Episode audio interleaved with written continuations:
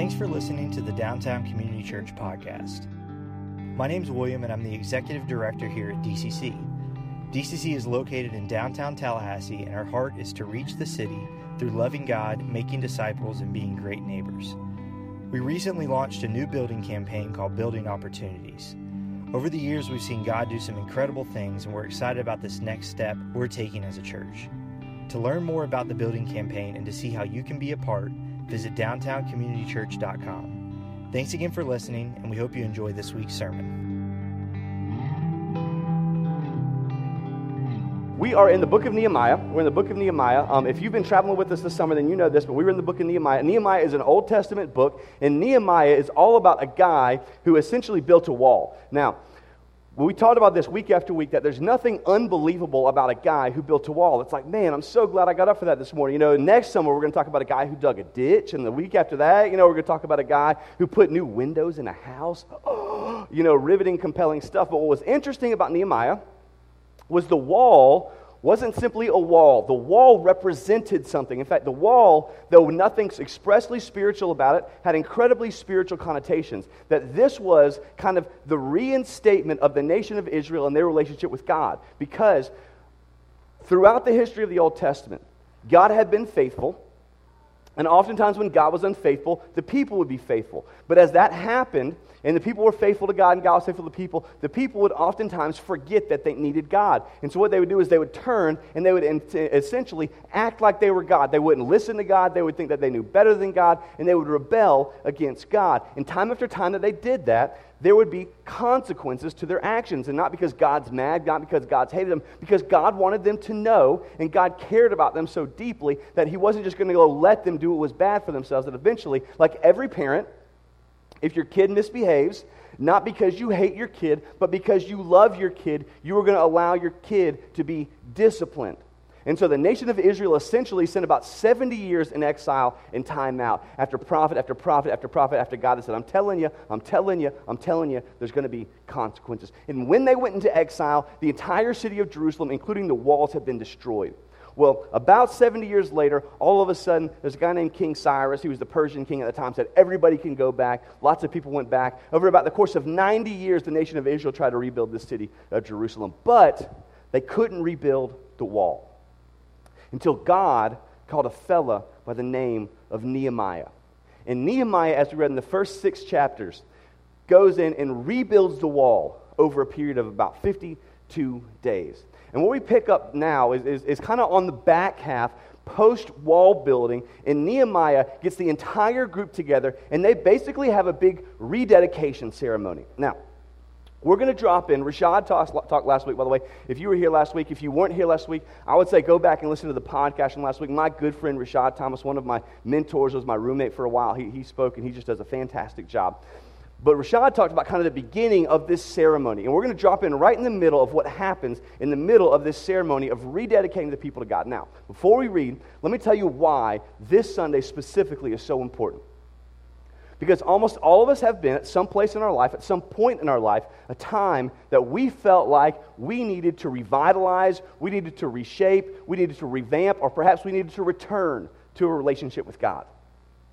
As I sit down with people from time to time, and you know, people want to talk to me, uh, you know, because uh, they're pastor, and most times when people want to talk to me, it's not, man, life is going so good. I just wanted to meet with you and tell you about how good my life is. Usually, when people want to meet, it's let me tell you all the things that are going on. Let me tell you all the things that are going wrong. Let me tell you, I need help. I need help. I need help. And I love that part. Let me let me just tell you, I have sat over and over with people, with friends, with people in my family, who have sat down and said, I wish I could get back to where I was. When I was younger, a couple years ago, a season of life ago, whatever it is, I wish I could get back to where I was in terms of my relationship with God. Or for, for some of you, again, you're new here. You're new to this whole God and Christianity thing. And you see all of these people that have what they would con- uh, consider a title, a relationship with God, which you don't even know what that looks like, or you don't even know what that means, because how do you have a relationship with a God you can't even see? Just kind of all bizarre and weird. But as you look across the spectrum of your life, you look across the spectrum of faith, you know and you see that people have what you don't have, and you don't even know how to start into that. And today, we're going to talk about the essential building block, the essential building block to coming back to a faith in God or coming back to a relationship with God that you wish was where it was because when you were younger, or a couple years ago, or a couple kids ago, or a couple jobs ago, or a couple cities ago, or a couple semesters ago, you felt like you had intimacy and a relationship with God and you want it back. And here's the good thing that is exactly what's happening with the nation of Israel. They desperately wanted the relationship with God that their fathers and forefathers had. They desperately wanted the intimacy. They desperately wanted the blessing. They desperately wanted all the things that came along with the relationship with God that their fathers and forefathers once had. And so the action that they do today is simple. And we're going to talk about, I'm just going to give you the action, then we're going to read all the verses. It was simple. It was confession. Confession. Confession. Now, let me just pause for a second and say this we're in a, this is a non denominational church, by the way. We're a non denominational Protestant church. And in the Protestant church specifically, one of the things that's got kind of a stigma about it is confession.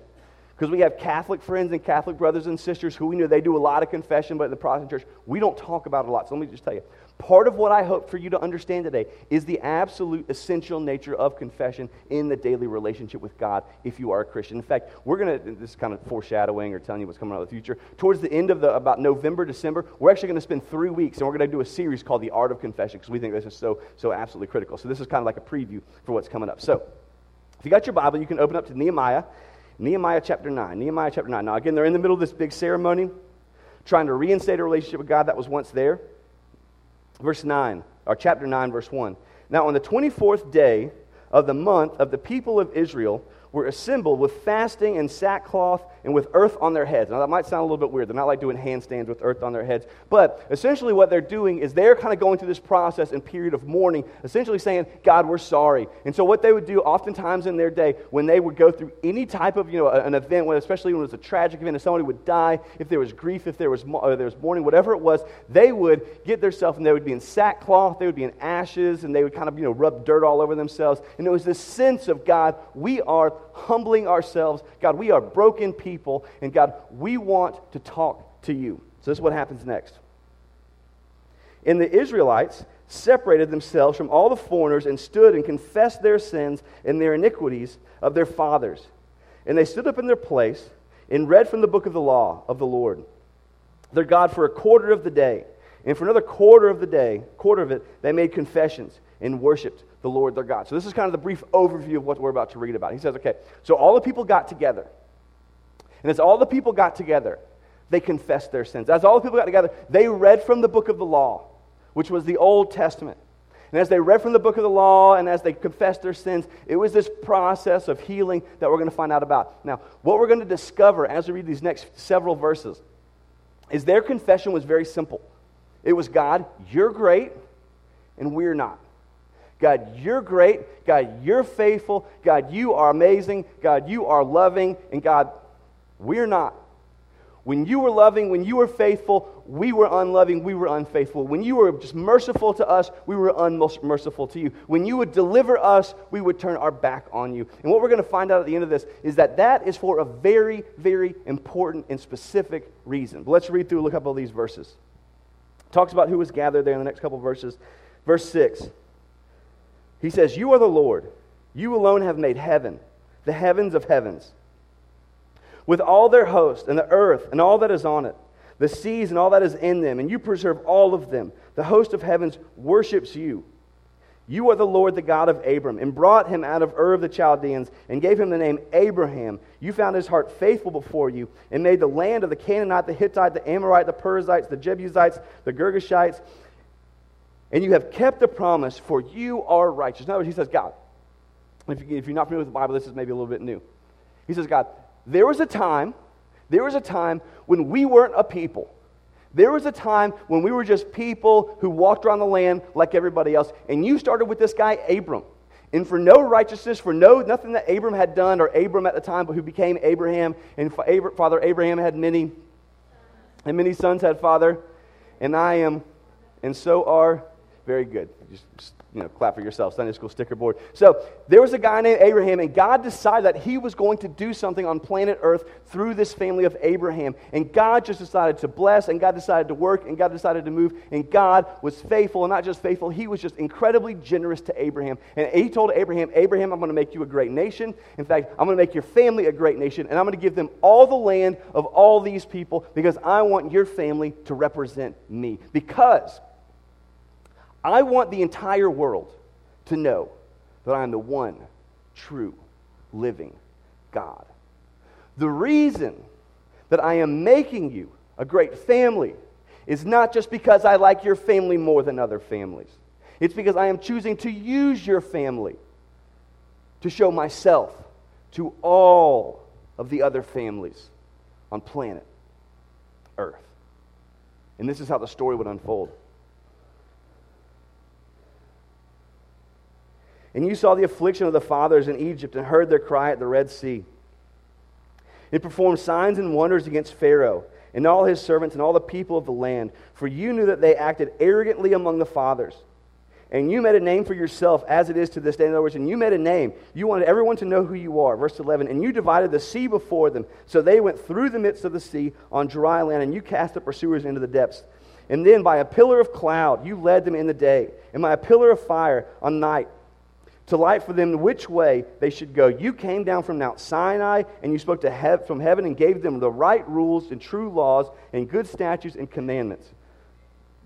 And you made known to them the holy Sabbath and commanded them commandments and statutes and laws by Moses your servant.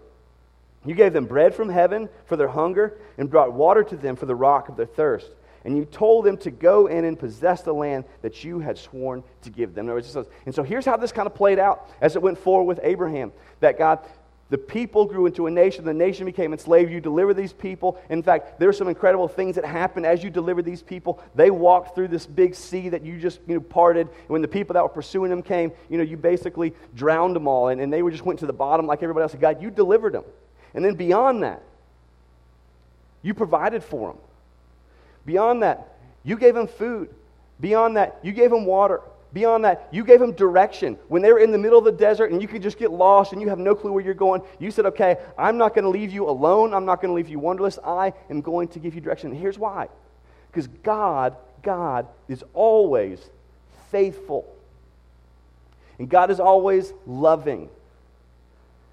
And the problem is, is what happened with the nation of Israel is the same thing that has a tendency to happen to us, which is that as we experience God's faithfulness, and as we experience God's goodness, as we experience God's faithfulness and as we experience God's goodness, we begin to think it was our goodness that got us where we are. We begin to think because we are so richly blessed by God that we no longer have a need for God that perhaps it was because we're smart. Perhaps it's because we're good people. Perhaps it's because we work really hard. Perhaps it's because I went to school. Perhaps it's because I grew up and did all the right things and didn't do a bunch of the wrong things. Perhaps because I'm a, I'm a good person and I work hard and I'm smart that I am where I am and I have been where I've been. And, and the nation of Israel would look at God and they would look at all the things that God would have done for them and led them. And they'd say, thanks. But we got it from here. You know, let me kind of pause and, and tell you, just like on a day to day as Christians, especially how, how we deal with this. This is why we question God when things go wrong, but take, credits when, take credit when things go well. This is why, for most of us, if you don't have a job and you had a relationship when the relationship ended, or perhaps you know you had a plan for your life and all of a sudden that plan is just massively disrupted for whatever reason. Our first tendency is to say, God, why? God, how could you allow me to go through this? God, how could you allow me to lose my job? God, how could you allow me to lose this relationship? God, how could you allow this person to get sick? We say, God, why? God, why? God, why? God, how? God, how? God, how? How could you do this to me? Why would you do this to me? But when I find a girl and when I get a sweet job, I'm like, I am the man, you know? It's like I've always thought I was good looking. And this is just confirmation. You know, I've been working out a lot lately, and so I thought that perhaps that would add up to some things. And I'm glad that finally added up to some things because she's smoking hot, and I'm, you know, getting smoking hot, but I'm on my way to that point in life, and I'm just kind of the man. And that's why, or, you man, I've been killing it at work. I've been putting in all these extra hours. I've been working incredibly hard. And let me just tell you, I've been, I've been sucking up my boss. He tells the worst jokes. I laugh at every single one of him. And finally, all those fake laughs and fake smiles and yes ma'ams and no ma'ams and yes sirs and no sirs and extra hours. Finally, I earned my way to the top. And when it goes well, we're like, I am the man. And when it goes poorly, we're like, God, why in the world? And in fact, what was interesting is in the book of Deuteronomy, Moses, as the nation of Israel is going out of the desert into the promised land, and Moses is about to die. He knows he's about to die. The entire book of Deuteronomy is singled around this one idea do not forget the Lord your God. That Moses had the wisdom as being a very old man, seeing the nation of Israel for decades and decades, watering 40 years through the desert. And as they're about to go in, Moses pauses and says, There's going to come a time when you're going to go into the land and it's going to be flowing with milk, it's going to be flowing with honey, you're going to have more than you want to eat, you're going to have bigger houses that you need, and you're going to be tempted to think that it's by your own good works. But when you go into the land, do not forget the Lord your God. And that is still as much of a temptation today as it was then. But confession reminds us of our sinfulness and God's faithfulness, even when things are going well. That if we don't take time to pause and to stop and say, God, I need to remember, it's good for my soul to remember that you are faithful and I am not faithful. That though things might be going well right now, you still are God and I still am wholly insufficient compared to a sufficient God. So he continues on. But, verse, four, verse 16, they and our fathers acted presumptuously and stiffened their neck and did not obey your commandments. They refused to obey and were not mindful of the wonders that you performed among them. But they stiffened their neck and appointed a leader to return the, the, their slavery in Egypt. But you were a God ready to forgive and gracious and merciful, slow to anger and abounding in steadfast love, and did not forsake them. Even when they had made for themselves a golden calf, even when they had gotten to the point where they just decided, you know what, we're going to do, we want our own God, we want to worship a different God, so we're going to pile all of our resources together, make our own little golden calf, and said, This is our God who brought you up out of Egypt, and have committed great blasphemies. You and your great mercies did not forsake them in the wilderness. The, the pillar of cloud to lead them in the way did not depart from them by day, nor the pillar of fire by night to light for them the way by, they, they, the way by which they should go. Now, here, here, here's the beautiful news. Because I know inevitably, some of us in here, as you walked in this morning, I mean, you put on some nice clothes and got a good smile and stuff. But, but, but sometimes for some of us, well, I'm, I'm sure this morning for some of us, as you walked in, you know that deep down there's like this spiritual chasm that's happened in your life, and you feel dry. And most of the time, it's because we've now been so disobedient to God, or we've wandered away from God to the point where we sit there and wonder, could God even still love us? And here's why this is so beautiful the way that they did confession. Because it, was simply, it wasn't simply them saying, God, I suck, I suck, I suck, or I'm not good, I'm not good, I'm not Sorry if there's kids in the room. Okay, so, uh, you know, I'm not as good as perhaps I ought to be, you know, in in a, in a very, you know, clean way. You know, but God, I am sinful. It wasn't just simply saying that they are sinful. It was them saying, God, I am sinful, but you are faithful. Sometimes confession for us can turn into a big depressive party. Sometimes confession for us is just us over and over and over wallowing in our insufficiencies. And we are insufficient. That's never the question. But the answer is that we serve a God who is faithful and is sufficient. You see, if all we do is talk about how not good we are, we miss the point. Because the point isn't for us to feel bad about ourselves. The point is for us to remember our position in the relationship and that God is God and we are not. That God is faithful, we are unfaithful. That God is holy and pure and perfect, and I am imperfect and impure as a person.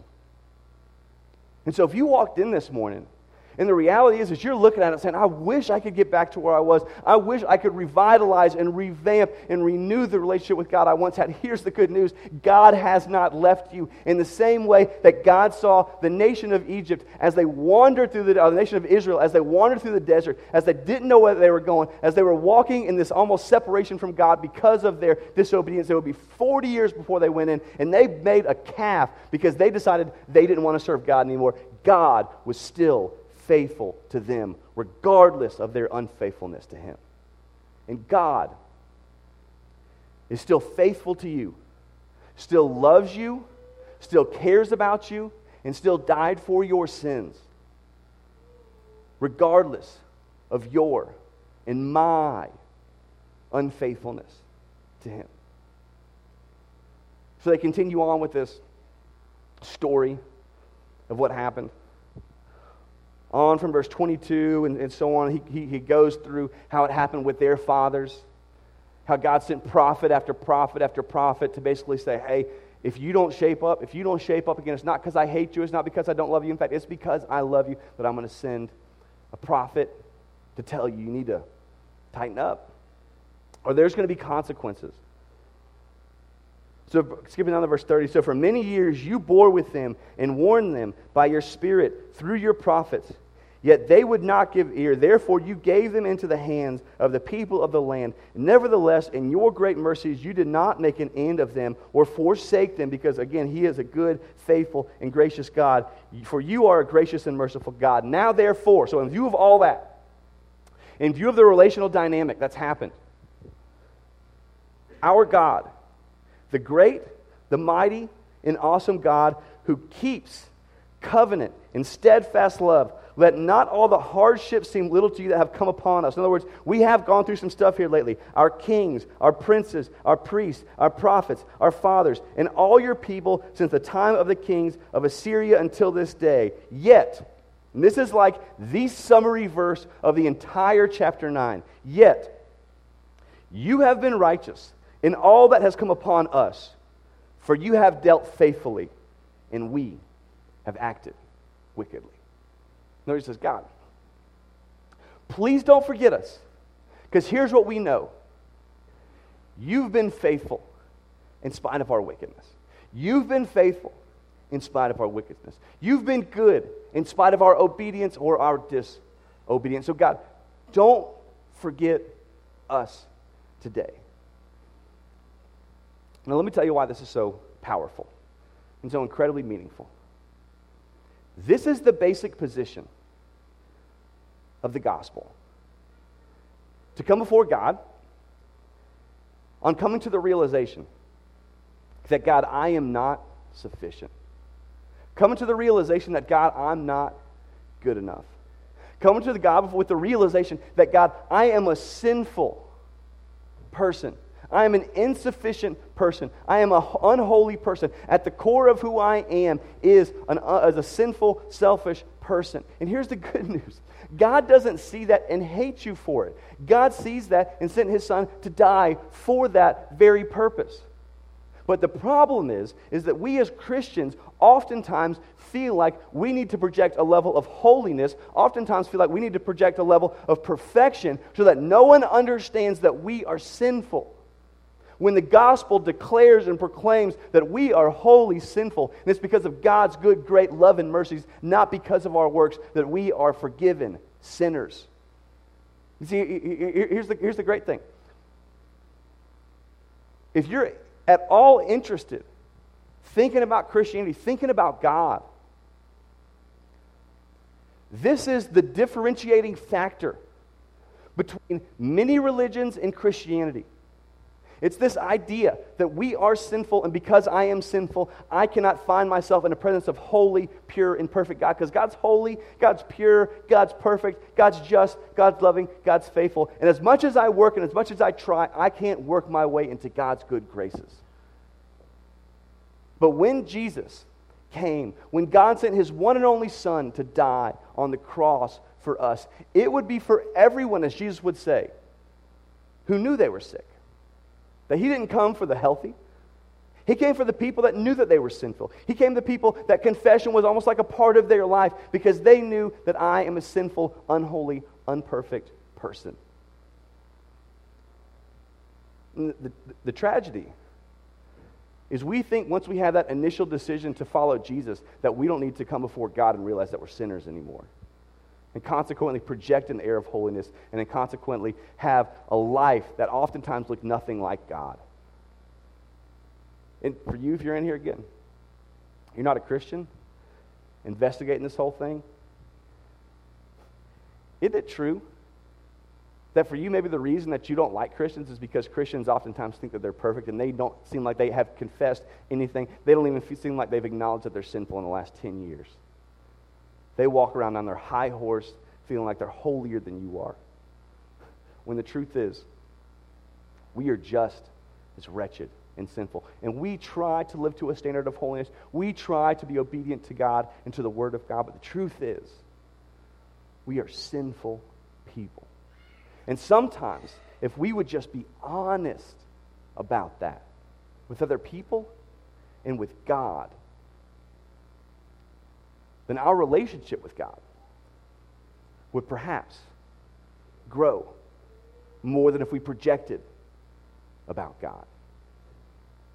So here's kind of where we're, we're thinking and landing along this thing.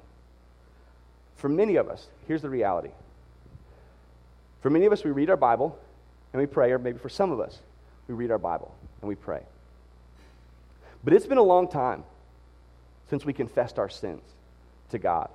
And I'm not talking about going through and saying, okay, God, this is what happened last night, and this is what happened yesterday at about 8 p.m., and about 7 p.m., and about 6.45 p.m., you know, and then again, at, you know, 12, you know, and then 9.30 in the morning, I kind of got upset, and then 8 o'clock, let me just go through my list. I mean, you can do that, but, but, but here's the basic idea, that you go through, and at some point, you basically say, God, I understand. God, I can think of categories of my life that are sinful. God, I just know, and I need to confess right now. I need to spend some time on my knees telling you that I know that I am insufficient. And the reason isn't because God wants to beat us down again like a dog and say, You, you, you bad person. It's because if we don't do that, we forget that we aren't God and start to act like God and start to believe that we don't need God. So if you're in the boat that things are going well, this is so absolutely critical for you and critical for me because we are perfectly positioned because of how your life is going, because of how your relationship with God is going, because of perhaps the momentum of all kinds of different things in your life, to forget God. So please, please, please, in the middle of the blessing of God, do not forget to confess your sins before God, or else you will forget that you aren't God. And if you're at the point where you've walked away and you wish you could get back, you wish you could reinstate, you wish you could take a second and just be back to where you were. Here's the thing God has never left you, God is faithful to you, God will always be with you, and God will use this season as you come before Him to remind you that His faithfulness is not dependent on your faithfulness. But His love for you is there no matter what. Now, if you're in here, you're not a Christian, checking this whole thing out, let me tell you. This is the almost irreducible minimum of our faith. It's this genuine and simple belief that I can't earn my way into God's good graces. I can't good person my way. I can't help other people my way. I can't church attend my way into God's good graces. But at the center of my faith, at the center of our belief in Jesus, is not simply that a dead guy, that, that God came to the earth and a dead guy rose from the grave. It's that all that happened because I can't earn my way into God's good graces. And going through and realizing our sinfulness is the first step of realizing that maybe I do, in fact, need a Savior to put me in a right standing with God. So here's how we're going to end our service today. Usually we end and I, I kind of pray and then I say amen and we let everybody go. Well, we want to do a couple songs because what I know inevitably happens at the end of you know most services is you you know think about it. Man, that was good, and you, hopefully you took some notes or you're thinking about some stuff. And then you get in the parking lot right, and somebody cuts you off, and you're like, "You jerk! I thought you were a Christian," you know. And then you get to the line, and you're at Merv's, and it's you know way overcrowded, and you're like, "Oh, I hate people," you know. And then like ten minutes later, you know, Monday, you're just you know not really a Christian even anymore. So hopefully hopefully that's not true. But you know, yeah, I know how it is. You know, life happens, and you get out and you get busy and all that stuff. So here's what, here's what we wanted to do we just thought it would be so appropriate to create some space. That before you go out and you get bombarded by the text and you get bombarded by emails and life that's going to happen, before you go out and it's where are we going to go to lunch or where are we going to go to brunch because you guys are the early crowd, you know, before you go out and, and life happens, here's what we want to do. We just wanted to create some space for you to spend some time before God because oftentimes at church, what we do is tell you about God, tell you about God, tell you about God. So this is how you should sing about God. But we just wanted for the next 10 minutes or so to simply create some space for you. If you want to sing, sing. If you want to pray, pray. If you want to stand up, stand up. If you want to sit down, sit down. If you want to like get on your face and just like cry, hey, do you. We're not going to judge you. Somebody might judge you. We're not going to judge you. We're going to judge them for judging you. So there you go. But whatever you want to do, seriously, what we want to do is simply create space for you to spend time with God, confessing, going for God, and saying, God, I know that you are faithful. I know that you are good. I know that you are loving. I know that you are just. I know that I am sinful. And God, I need to spend some time on my face before you, confessing that I have a tendency to think that I don't need you and that I am God. And I haven't confessed to you, perhaps. I haven't talked about my sinfulness to you, perhaps, since I first became a Christian. But I need to spend some time this morning before you, being reminded of the love that you have for me, in spite of my obedience or my disobedience. And let me just tell you when you do that, when you do that, you position yourself to remember that we serve a great and a loving God who loves us each individually, who sent his son to die for us each individually. And when you know that you have that God on your side, there is nothing that anybody can do to take that relationship away from you. And where you wish you were, where you used to be doesn't matter. Because you realize that God's been there the whole time. And you were sinful even when you thought you were great. And you were great in the eyes of God because you're you, even though you're sinful. In fact, you're so loved that He sent His Son to die for you. So let's pray together.